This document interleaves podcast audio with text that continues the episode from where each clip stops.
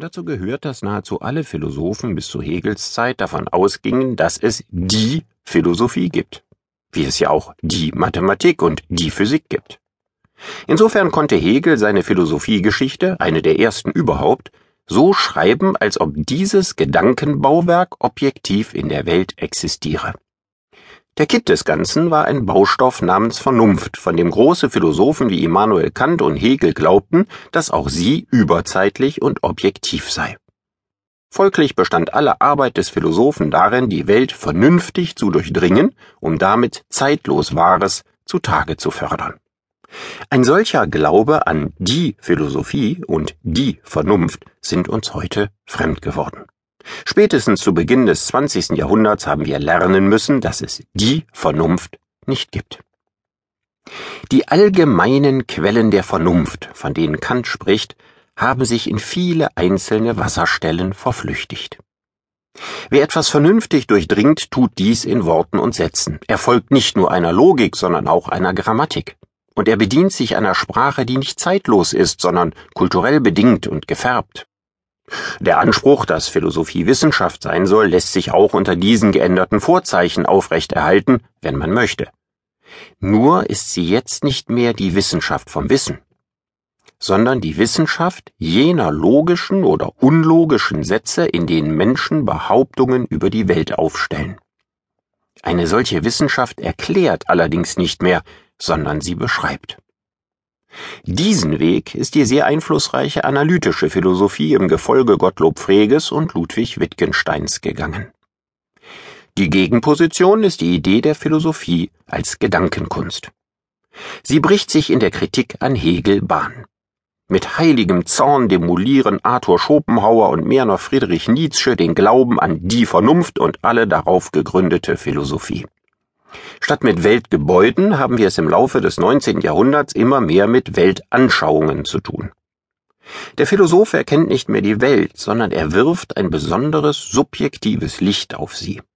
Er gewichtet und wertet, polemisiert und spitzt zu und macht sich für eine besondere ethische oder ästhetische Haltung gegenüber der Welt und dem Leben stark. Nichts anderes geschieht gleichzeitig in der Kunst. Auch sie will nicht mehr das Sichtbare objektiv wiedergeben, sondern etwas subjektiv sichtbar machen. Die Philosophien Schopenhauers und Nietzsches sind literarisch durchkomponiert und versuchen den Leser ästhetisch in den Bann zu ziehen. Das Gleiche begegnet uns schon im 18. Jahrhundert in der französischen Philosophie, die essayistisch statt wissenschaftlich ist. Rousseau, Diderot oder Voltaire denken nicht in Systemen.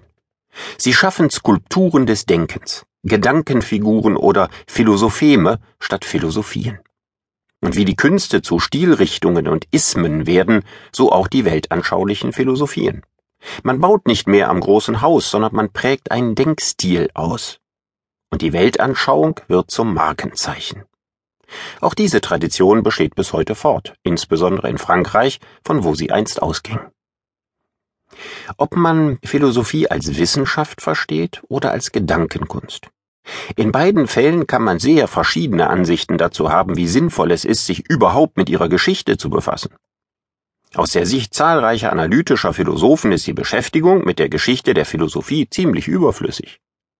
Analytische Philosophen verstehen ihr Metier, wie gesagt, als eine Wissenschaft, den exakten Wissenschaften vergleichbar.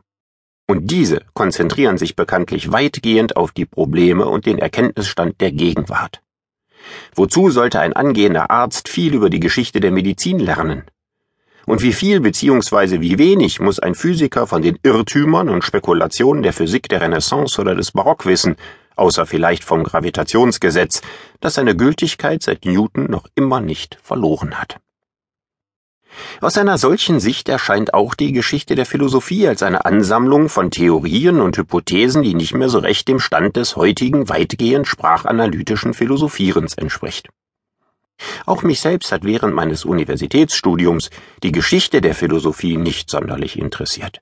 Ich wollte ja kein Historiker werden, sondern wissen, was stimmt. Statt nach bunten Geschichten aus dem philosophischen Archiv suchte ich nach überzeitlichen Wahrheiten. Ist die Geschichte ein dialektischer Prozess? Kann man Menschenrechte logisch begründen? Gibt es so etwas wie Wahrheit oder Gerechtigkeit und ist ihre Durchsetzung